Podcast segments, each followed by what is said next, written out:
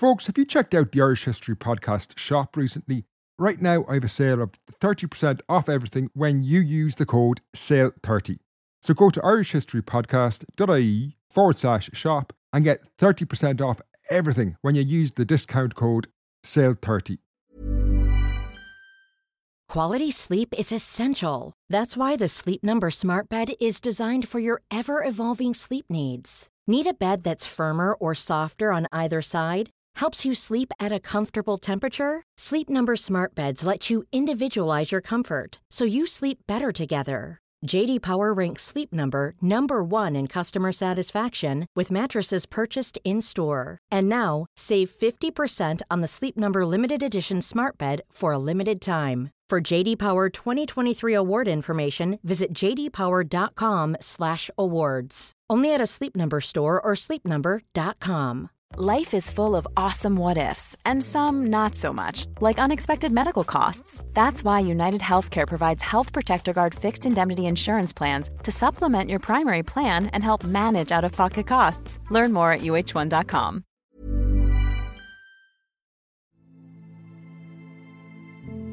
There was no question Martin King could be his own worst enemy. He was at times unpleasant when drunk, and in October 1936, a drunken escapade would land him in serious trouble in the village of Denham, Buckinghamshire. The saga began with King, an Irish emigrant in England, drinking half a bottle of whisky before deciding it would be a good idea to venture out on his bicycle. Blind drunk, he veered wildly from one side of the road to the other before, somewhat predictably, falling flat on his face on the Harefield Road in the town. Now, his timing here was impeccable. The police had already received complaints about his behaviour, and a local constable, Eric Hayfield, had arrived on the scene in time to watch the 26 year old Irishman attempting to climb back up on his bicycle. Constable Hayfield, however, didn't wait to see where this would lead and moved to arrest King. However, with his confidence bolstered by half a bottle of whisky, Martin King became belligerent and resisted the arrest. A tussle ensued, and he told the policeman, I'll strangle you, you bastard. Such an encounter was only going to end one way. Before the evening was out, King was in a local police cell, and then, while he nursed his hangover, the following morning he was hauled before a local magistrate's court, charged with being drunk in public and assaulting a police officer. Comical as the incident had been, these were serious charges. The assault of a constable could land Martin King in prison. However, ultimately, he was lucky. Constable Hayfield downplayed the gravity of the incident, saying he had not been hurt. The Irishman was duly fined just over 26 shillings, but rather than simply leave the matter lie, he went on to mount something of a rearguard action in defence of his whisky, insisting the remainder of the bottle he had been arrested with be returned to him. Surprisingly enough, the court acquiesced. Now, while Martin King may have walked out of the court that morning a happy man, the wider Irish community in Buckinghamshire would soon find themselves dragged into the case. The entire affair brought out the racist views that shaped attitudes towards the Irish in Britain in the early 20th century. Later in the week, when the local Buckinghamshire Examiner reported on the incident, they highlighted King's nationality and employed the usual racial stereotypes when they ran with the headline, The Irishman and his whiskey bottle. Meanwhile, the details of what had transpired in the court revealed that the hearing had dripped with similar racism. The police sergeant who prosecuted the case, John Neal, had described Martin King as a typical Irish labourer. This was by no means an ambiguous phrase in 1930s Britain. Labelling King a typical Irish labourer implied he was trouble. To be Irish, and particularly to be poor and Irish, in Britain in the 1930s implied a degree of guilt in the eyes of many. As we'll see over the course of this episode, racism towards the Irish community across Britain was pervasive and had taken on a fresh impetus since Irish independence in 1922. While Martin King's experience in Buckinghamshire had a comical aspect, the racism experienced by the wider Irish community on a daily basis was far more serious. they were portrayed as lazy troublemakers who were potentially dangerous, even subversive. Calls for Irish immigrants to be deported back to Ireland regularly surfaced in the press and from politicians. This would leave the Irish marginalised and viewed as outsiders in Britain, which would, as we'll see, have terrible consequences for some. Hello and welcome to the Irish History Podcast. My name is Fin Dwyer. Irish emigrants to Britain between the War of Independence and the Second World War are something of a lost generation. Records of migration between the two countries only started in 1940, so we don't even know exactly how many emigrants there were.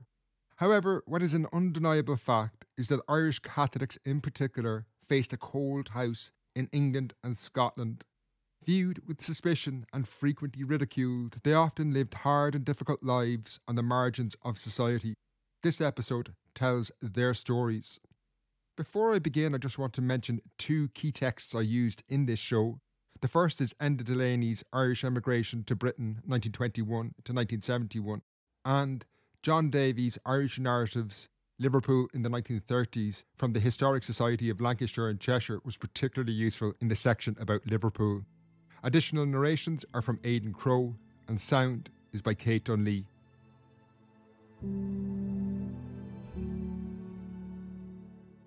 Now, to start the show proper, I want to return back to another October evening in the 1930s, this time in 1933. The location is the Scotland Road Methodist Church in the Lancashire town of Nelson. The congregation had gathered to hear a sermon from a well known if somewhat unusually named preacher called Major Dane, Major being his first name rather than a title. Dane, however, had come to the Scotland Road Church to deliver a talk called England at a Crossroads. While the harvest of 1933 had been good, the preacher, however, could only see storm clouds on the horizon. The Britain he portrayed to the congregation was one facing threats on all sides. To a certain extent, this was understandable, Lancashire and the wider north of England was still reeling from the Wall Street crash of 1929, which had thrown thousands into unemployment.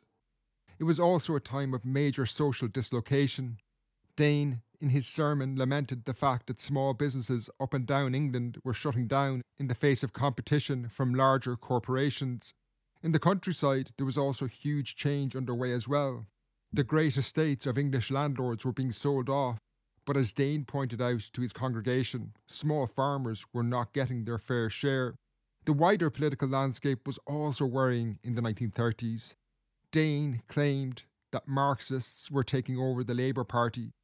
Meanwhile, the rise of fascism in Italy and Germany and the formation of the British Union of Fascists at home in 1932 represented a new threat. Ironically, however, Dane had no issue with one of the favourite subjects of these fascists, eugenics.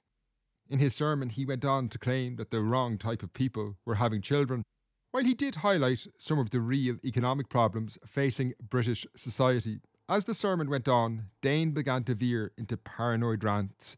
He railed against what he called the slop and filth of Hollywood. He labelled jazz the music of perverts. Science, he said, was eroding traditional values.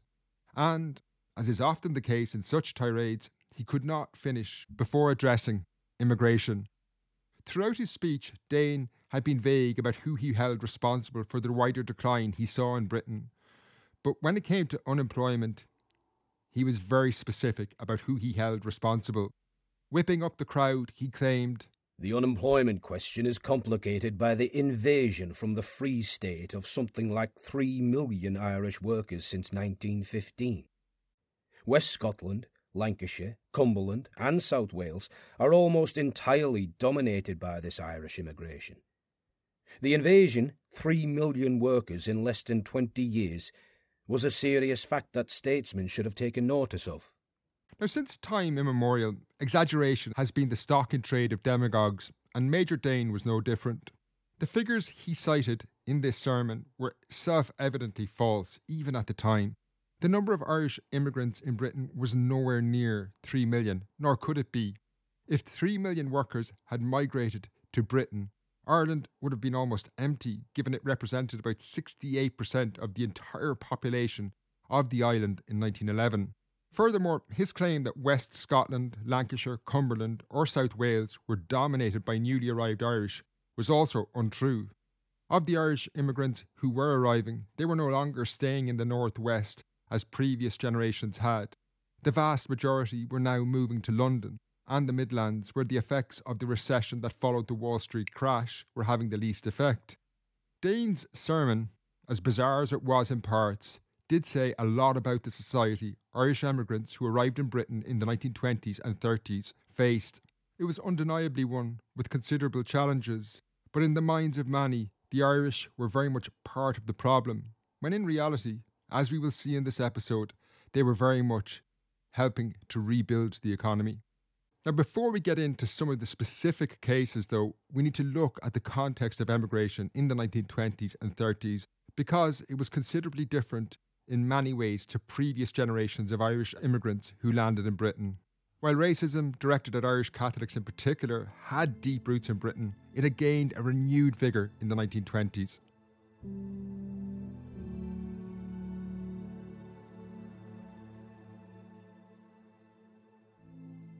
The end of the Irish War of Independence in 1921 and the foundation of the Irish Free State in 1922 had dramatically changed relations between Britain and Ireland. Between 1801 and 1922, the two islands had been part of the one country, the United Kingdom, and with some exceptions, people were able to move to work as they pleased.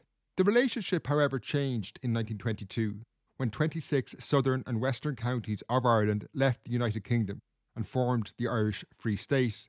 This posed major questions as to how people from the Irish Free State who emigrated to Britain would now be treated given they were technically foreigners.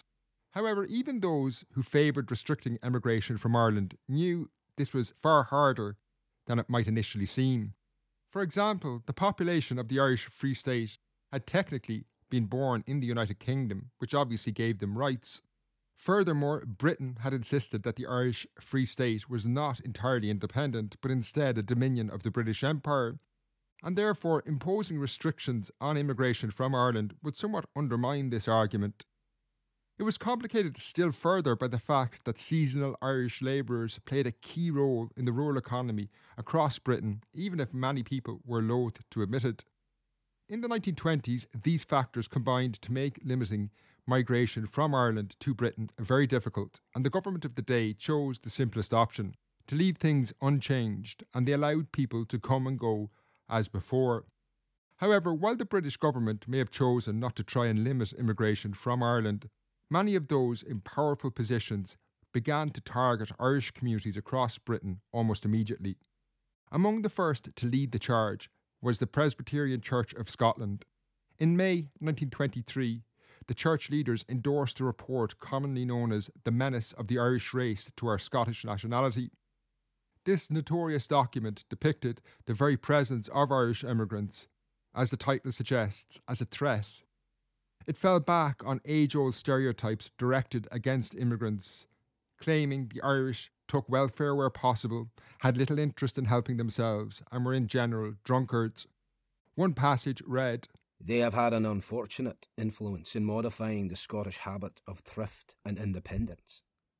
An Irishman never hesitates to seek relief from the charity organisations and local authorities. And Scotsmen do not see why they should not get help when Irishmen receive it. Indeed, it must be said that social problems have been complicated and increased by the presence of the Irish population. And generally speaking, they are poor partly through intemperance and improvidence, and they show little inclination to raise themselves in the social scale. Given this was endorsed by the leadership of the Presbyterian Church, racist tirades against Irish people in Scotland became a regular topic for Presbyterian ministers throughout the 1920s. They repeatedly claimed there was a dramatic increase in the Irish population of Scotland. Newspapers also reprinted speeches that often employed incendiary and dramatic language. Terms like, quote unquote, an Irish invasion of Scotland were common. In 1925, the Scotsman newspaper reprinted a speech from an MP, A.N. Skelton, who talked about hordes of Irish workers pouring into Scotland. The reality of the situation was very different. In November 1927, the Dean of Glasgow and Chair of the Glasgow Education Authority, Sir Charles Cleland, produced evidence in the form of school attendance figures showing there had been no dramatic increase in the Irish population in Scotland. Indeed, later census data would show that the Irish population in Scotland was declining dramatically through the 1920s. In 1921, there had been 159,000 Irish people living in Scotland. A decade later, this had fallen substantially to 124,000 in 1931. The racism the Irish clearly faced in Scotland, however, was by no means limited to north of the border. Next, we'll turn to look at how they fared in England.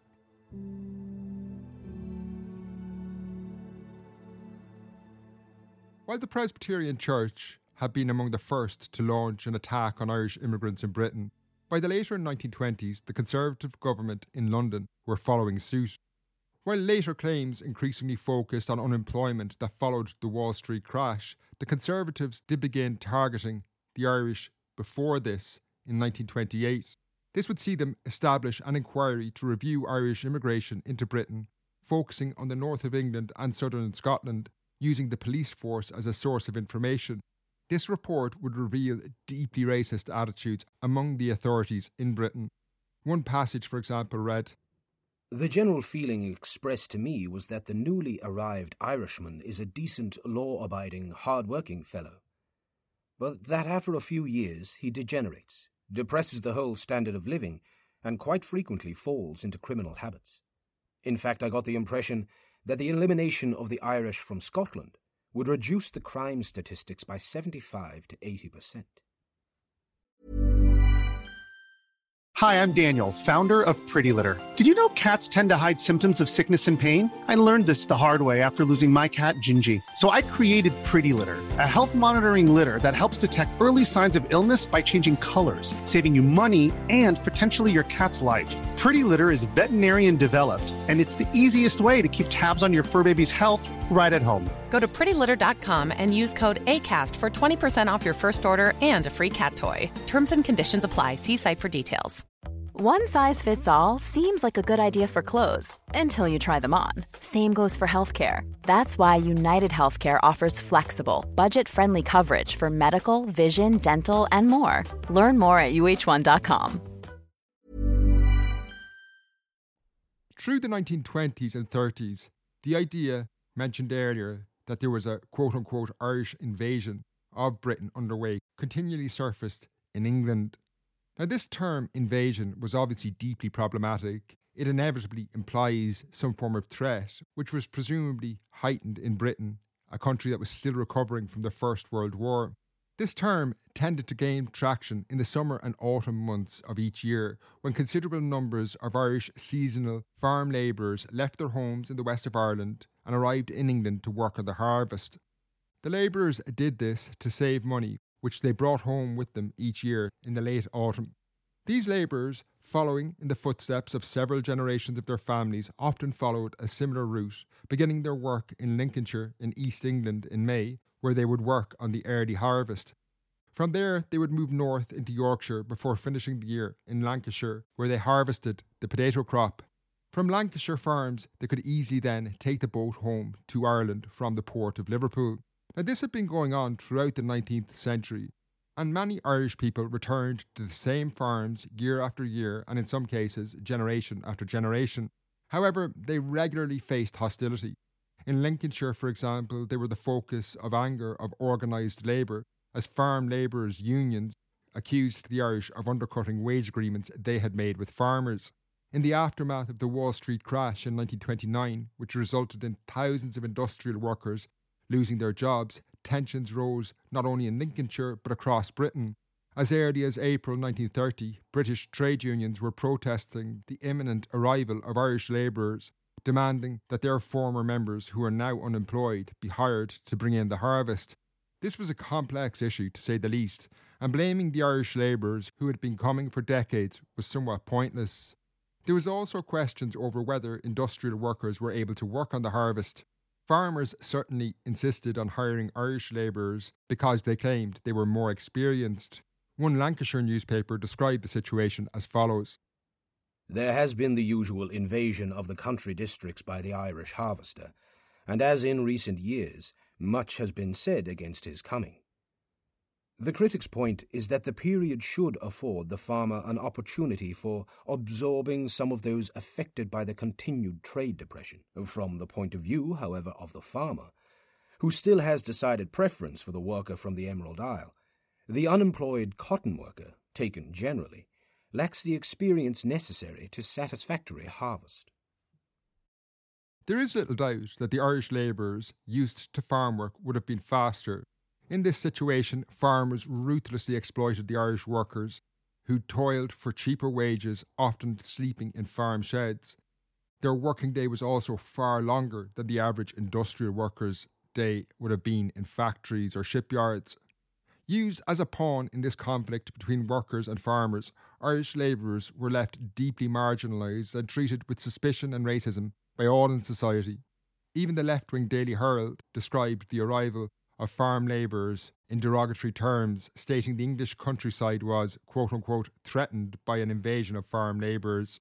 While fears among English workers that they would find their wages undercut was understandable, language like this was deeply problematic and did little to build common cause between Irish and British workers.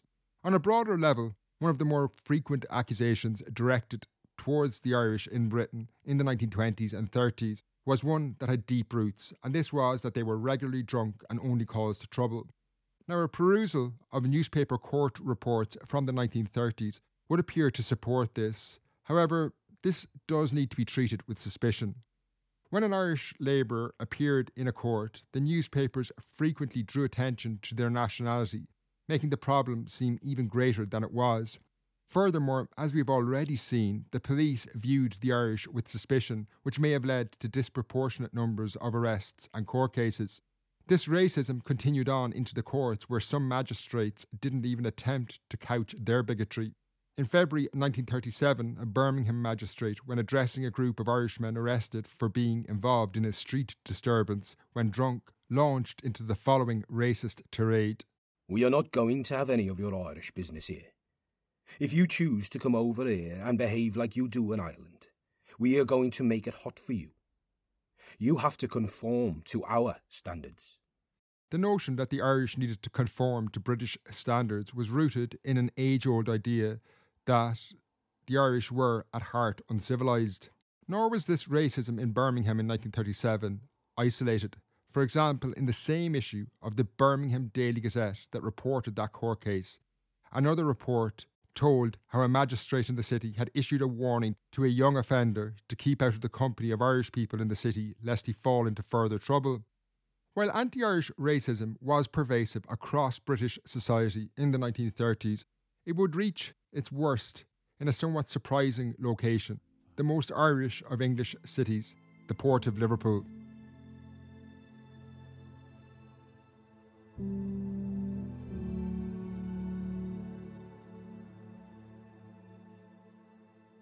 By the late 1930s, the population of Liverpool City stood at around 800,000 people. However, it was a city in decline, having been particularly badly hit by the Great Depression that followed the Wall Street crash. It was also one of the main ports of entry for Irish emigrants into Britain, with regular ferry crossings from Dublin docking in the port. Now, while the city did have a sizable Irish community since the early 19th century, there had been a long running sectarian problem between Catholics and Protestants, which saw violence flare regularly, and hostility towards new immigrants was nothing new. However, in the 1930s, increasingly regular accusations that the Irish had only come to avail of unemployment benefit and welfare in the city were repeated regularly in the press. Through the decade, a hostile atmosphere built up, by 1938, the Liverpool Daily Press would use the term infiltration to describe the presence of the Irish community in the city. This would lead to the establishment of an organisation called the Irish Immigration Investigation Bureau early in the following year. Formed in January 1939 at a protest meeting attended by well over a thousand people, this organisation repeated numerous spurious claims. The Bureau was the brainchild of a Conservative councillor, David Rowan, and it'll come as no surprise that it fell back on misinformation to provoke fear and suspicion. One of the central claims the Bureau would make was that Irish workers had been employed in considerable numbers in the construction of an aircraft factory at the edge of Liverpool. According to rumours repeated by David Rowan and others, the Irish had actually left the jobs they had on this project in the autumn of 1938 when it seemed World War II was about to break out over the Czechoslovak crisis. These positions had then been filled from the ranks of the unemployed in Liverpool. However, when war had not materialised and the Irish had returned later in 1938, Rowan would claim that the English workers were all thrown back on the dole. Now, all evidence suggested that this was actually false. McAlpines, the building contractor on the project, stated 95% of all the workers were from Liverpool, while evidence from the local labour exchange also refuted the allegations. However, Rowan and his associates in the Irish Immigration Investigation Bureau didn't care. They also tried the age old method of parsing rumours that were impossible to disprove. For example, they asserted that when an Irish person got one job, they only worked long enough until they were entitled to get unemployment benefit, at which point they then contacted a cousin in Ireland who took that job while the original person went on the dole. The rhetoric they employed could often be dangerous. In the late 30s, the IRA started a bombing campaign in Britain, and one Liverpool politician involved in the Irish Immigration Investigation Bureau, called Mary Agnes Camella, stated Liverpool as a city would rise and clear out the Irish if the bombing campaign continued. There's no question that the Irish Immigration Investigation Bureau had a tangible impact. For example, they succeeded in getting the Liverpool City Council to order the city's Public Assistance Committee to submit regular reports on the numbers of Irish not only arriving in the city but those already living in Liverpool. However, their repeated calls that immigration from Ireland be limited were not acted upon. The situation in Liverpool and indeed across Britain would only dramatically change in September 1939 with the outbreak of the Second World War. However, before I go on to look at how some individual people were affected by racism in the 20s and 30s, I want to mention one particular group of extremely marginalised Irish immigrants in Liverpool. This was the hundreds of women who arrived in the city each year after falling pregnant outside of wedlock back in Ireland. The stigmatisation of single mothers in Ireland would drive these women to leave their communities fearing how they would be treated. While this episode is obviously on the broader Irish experience, it's worth saying that these women were a significant minority of the overall numbers of emigrants arriving in Britain. For example, in 1929, the Liverpool based charity, the Port and Station Work Society, helped 992 pregnant single women in Liverpool that year. 940 of these were from Ireland. These women not only faced discrimination from wider British society for being Irish, but they were also stigmatised by the Irish community as well. Now, as I say though, the episode is on the broader Irish experience, and next I want to look at the way racism impacted individual people in Britain in the 1920s and 30s.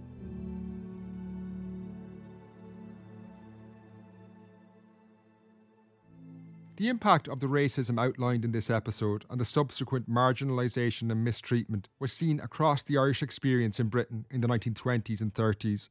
Perhaps the most serious incident was an event called the Kirkintilloch Fire, when 10 seasonal labourers from Achill Island died after the shed in which they were sleeping in burned down in 1937. The fire, generally thought to have been an accident, brought to wider attention the conditions in which seasonal labourers worked.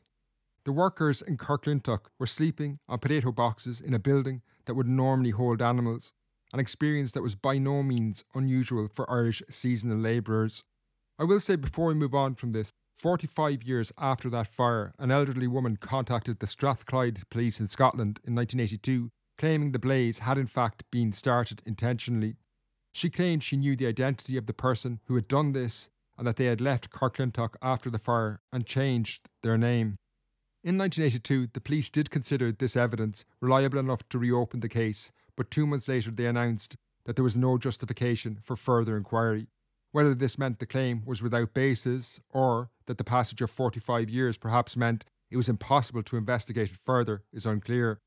While the shocking loss of life at Kirkintilloch was the worst instance, the more common experience was one where racism saw people marginalised, but this too could have very serious consequences. For example, the death of the labourer James Kelly, who died in his 60s in 1937 outside the town of Corby, highlighted this. Kelly died from pneumonia, and there was nothing necessarily unusual about this, but when details of his final days emerged, it became clear he was a marginalised figure in the community, and this may have contributed to his death. Kelly had lived in what was described as an old hut at the edge of Corby. When he had fallen ill initially, he had approached the local police for help. They, however, just told him to see a doctor. A few days later, his condition had deteriorated, and he approached a man who lived in a house near his hut, who subsequently did seek medical help. On arrival, the doctor found Kelly had advanced pneumonia. However, when he gave him some medicine, he left him where he was. The following morning, when his neighbour called on him, James Kelly was dead. The impact of the marginalisation of the Irish in Britain could also be seen in the tragic case of an Irish labourer, Roger Doherty, who died after a vicious attack in the lodging house where he was living in Newcastle in 1931. Several witnesses confirmed that they had seen his assailant, Mark Donnelly, the son of a local pub landlord, punch Doherty several times before stamping on his head. From the outset, however, Donnelly's defence focused their energy on the fact that Doherty was drunk and had been seen to fall earlier in the day. Donnelly was initially charged with murder, but the judge then reduced this to one of manslaughter, even though a post mortem revealed that most of Doherty's injuries had been sustained in the assault. Mark Donnelly was actually acquitted. The question of whether his defence, essentially that the victim was drunk, would have been accepted if Roger Doherty had not been Irish is very questionable. Now, this episode has focused on the experience of Irish people in the 1920s and 30s in Britain. Anti Irish racism did not end in the late 1930s, but there's no question the dynamic changed after the Second World War.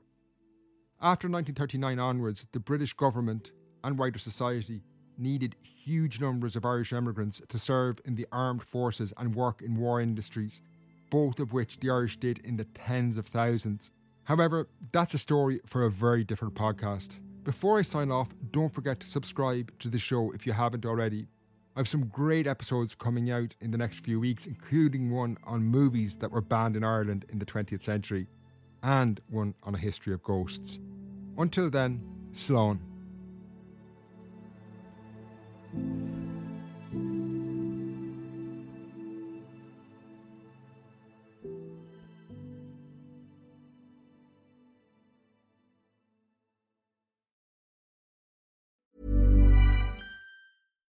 Hi, I'm Daniel, founder of Pretty Litter. Cats and cat owners deserve better than any old fashioned litter. That's why I teamed up with scientists and veterinarians to create Pretty Litter. Its innovative crystal formula has superior odor control and weighs up to 80% less than clay litter. Pretty Litter even monitors health by changing colors to help detect early signs of potential illness. It's the world's smartest kitty litter. Go to prettylitter.com and use code ACAST for 20% off your first order and a free cat toy. Terms and conditions apply. See site for details.